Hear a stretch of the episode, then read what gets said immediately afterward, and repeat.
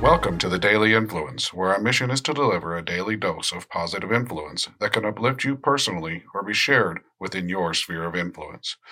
While not every episode may directly apply to your unique circumstances, we strive to provide insights and inspiration relevant to most people's daily, weekly, and monthly lives. Whether you're tuning in during the morning, noon, or night, the Daily Influence is here for you.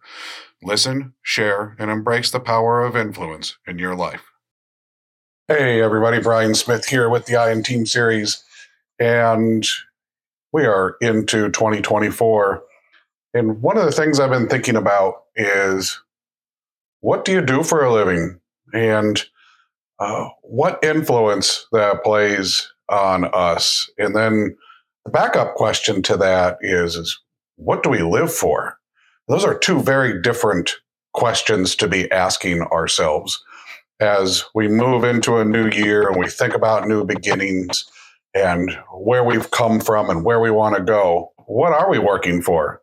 And what am I living for? Am I working to live?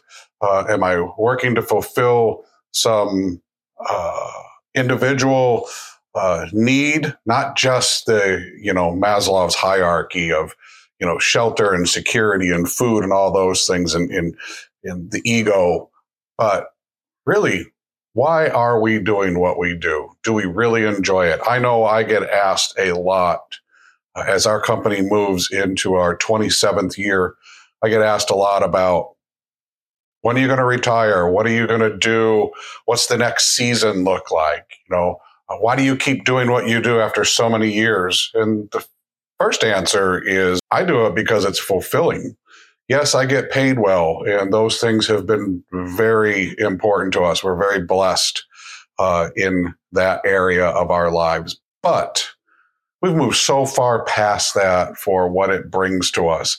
And I challenge you to think about what past making a living do you work for? How can you make your area of influence, whatever it is in what you do, how can you make that well, more palatable, more positive, uh, more fulfilling for you?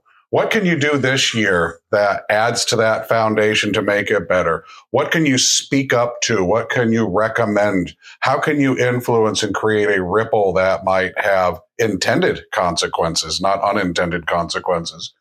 How can we plan for these things to make our lives better and decide to have a little bit more control about how we live and why we live and not let it be defined by what we do for work. And uh, that's not a contradiction to capitalism. It's not a contradiction to being supportive in the organizations that you work for, be it your own or somebody else's. Take equity in that.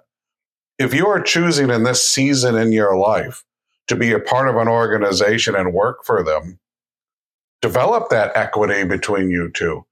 And it's okay to have conversations with the people that might be above you, the owners, the managers, and say, you know, I'm putting forth my effort. My effort is X.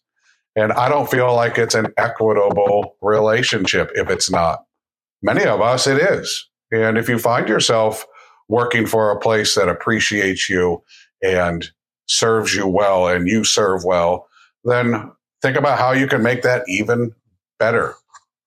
What steps can you take to enhance that relationship to have more equity? How can you give more? And when you give more, you get more. Givers gain. Uh, and it's a true thing. The more that you give, it creates this circular effect. So, what are you working for? Why are you working? And is it to live or what are you living for? Are you living to work or are you living for something better? Take the time in these new beginnings, the start of 24, to understand where you're at, where you want to go, what you're doing, how you can make it better and make it positive. And I know that when you begin to slow down and take some time from yourself for yourself, get off those phones, stop playing those games and think about you. Treat yourself. Think about you and about what you can do for you and if that includes doing things for others that enhances your life, then do that. If it means asking for more, do that. If it means giving more, do that. But whatever it means, make sure that it's thought out. You slow down and you focus on it. Look forward to talking to you tomorrow. I hope you have a great afternoon.